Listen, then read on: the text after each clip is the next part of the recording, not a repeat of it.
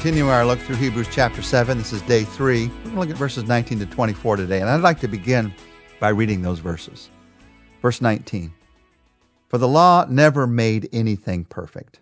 But now we have a confidence in a better hope through which we draw near to God.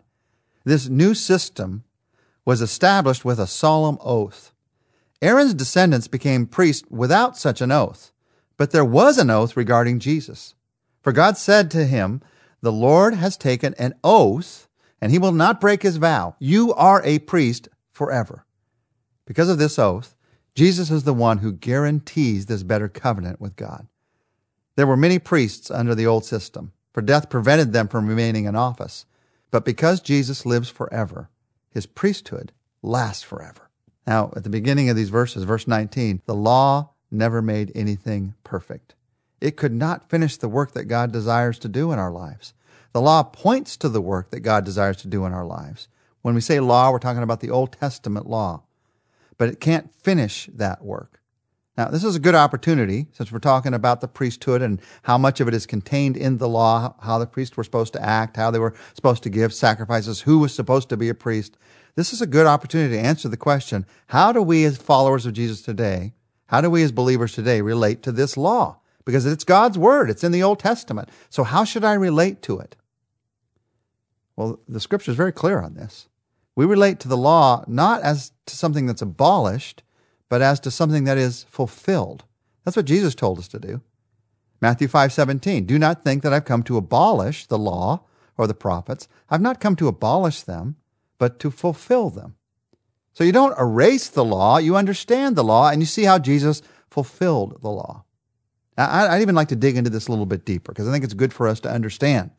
There are three types of law that are talked about by theologians when you look at the Old Testament the ceremonial law, the civil law, and the moral law. The ceremonial law is the law that had to do with uh, obviously some of the ceremonies of the of the uh, times and, uh, that they would they would celebrate the Lord on the Sabbath and have Sabbath days, but they also had to do with all the ceremonies that went along with the sacrifices of God in the temple. How you made a sacrifice, when you made a sacrifice, who could make a sacrifice, the ceremonial law. Then there was the civil law. This was the law that regarded how they were supposed to treat each other in the nation of Israel the law of the government of the nation of Israel.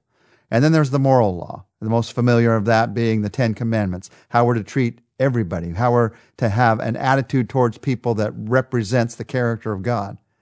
Now let's just dig into this ceremonial law, civil law, moral law.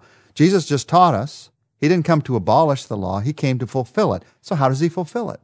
How does Jesus fulfill the ceremonial law?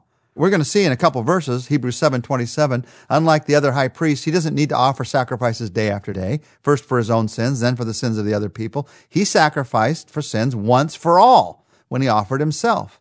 So Jesus fulfilled the ceremonial law in the sacrifice of himself, and the giving of himself. He is our sacrifice. He's also, the Bible teaches us in the New Testament, he is our Passover.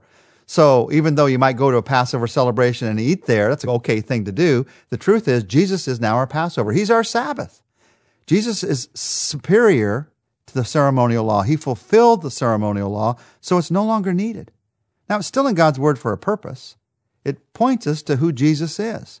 So when I read in the book of Leviticus all these laws about how to make sacrifices and exactly how it should be done, I don't say to myself, oh man, look at all these rules and regulations. I wonder why I'm not keeping them today and begin to get worried about something I'm not doing.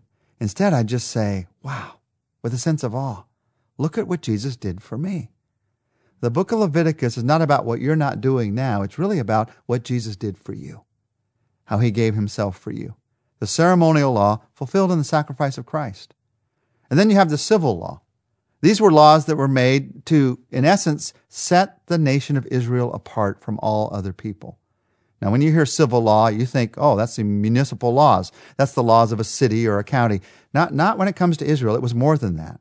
They are the same kinds of laws in some cases, but if you read them carefully, you'll see that there's a lot of laws about purity. There's a lot of laws about making them a people of purity, who they could relate to, who they could not relate to, what they could touch, what they could not touch. Different from our kinds of laws because God was saying to them in these civil laws, I'm setting you par- apart to be a people for myself. So the main purpose of the civil law was not as a legal code, but as a purifying of God's chosen people. This civil law, in one sense, is fulfilled in the Spirit of God and in the body of Christ today. The church today, the people of God, we're now the people of God, the church. The church is purified by the blood of Christ, not by the keeping of a law, purified through the Spirit and not through the law. So the people of God has shifted from a nation of Israel, so you don't need national laws to try to keep them purified from other nations. Now we are a people who have been set apart within all the other nations. That's what the church is. We, by God's Spirit, are set apart within the nations. We don't have to move somewhere else and not touch this and not touch that. There are things not to touch. There's things not to do. But within the nations, we can be in the world, but not of the world. And the only way you have the power to do that is by the Spirit of God. We're to be the body of Christ in the world. That's what the church is to be.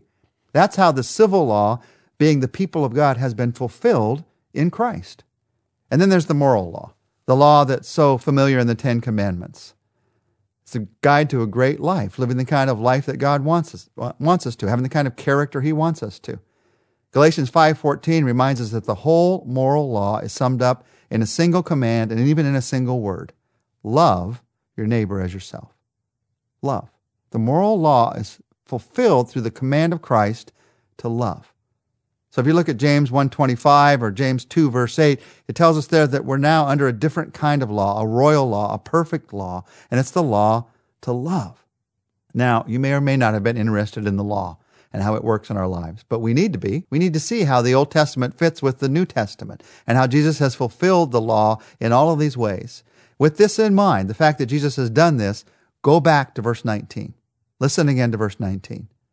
For the law never made anything perfect. But now we have a confidence and a better hope through which we draw near to God. I want you to notice those words a better hope through which we draw near to God. There was this group of believers that were first written to for this book of Hebrews who had begun to discover that even in Christ, life in this world is not perfect. Have you begun to discover that? Life in this world is not perfect. And so they had a thought. They thought, let's go back. Let's go back to the law. Let's go back to something we knew before. Maybe it'll give us the perfection that we're looking for. And the writer of Hebrews says, the law's not perfect. It never made anything perfect. What do you think you're doing to go back to something that never made anything perfect? In fact, the only purpose of it was to point to Him who is perfect, to Him who would fulfill the law. He's telling them, He's telling us, Stop looking for a perfect life in this world and start looking for a better priest. Start looking to the better priest who can give you a better hope. Because that better hope will give you the confidence to draw near to God. If I'm looking for a perfect life in this world, every time something goes wrong, I think, oh, God must not love me. Oh, I must have done something wrong, or God must have done something wrong, and it causes me to draw away from God. But when I look to Jesus as the better priest and I have hope in him, that gives me the confidence to draw near to God. And that's what I need. That's what you need. What we're being told here is this the better my hope, the better my relationship with God. Now, think about this with me for just a minute. The better your hope, the better your relationship with God. One of the reasons you need to focus on heaven is because it betters your relationship with God right now here on this earth. One of the reasons you and I need to not put all the stock we have in the circumstances of this life is because it, when I put my hope in Him and not those circumstances, it deepens my relationship with Him. If you have a relationship with God that's just based on circumstances, God does good things for me. He must love me a lot. God did allowed something bad to happen in my life. He must not love me. You're never going to have confidence in your relationship with Him. You need a hope that's above and beyond your circumstances, and you have one in Christ. That's what the writer is saying here. You have that in Christ. So draw near to God. Let's do that right now. Our Father, we draw near to you in confidence that we can because of what Jesus did for us.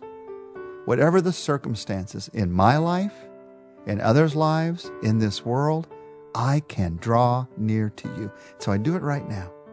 I realize you're here listening to me, hearing me, caring about me, and that you have an eternity of hope for me. And Lord, I rest in that today. I not only want to rest in that, I want to go from that place of rest to live in that kind of hope today. to live in that relationship with you. Forgive me for those times when I've drawn away from you because I've thought somehow the circumstances of my life meant you didn't love me or I wasn't loving you well enough. Lord, I'll never love you well enough. But the truth of the matter is, I can draw near to you because of what Jesus has done for me. Thank you. Thank you for that privilege. Thank you for that great joy. In your name I pray, Jesus, we pray. Amen. Tomorrow we're going to see together what Jesus is able to do that no one else can do.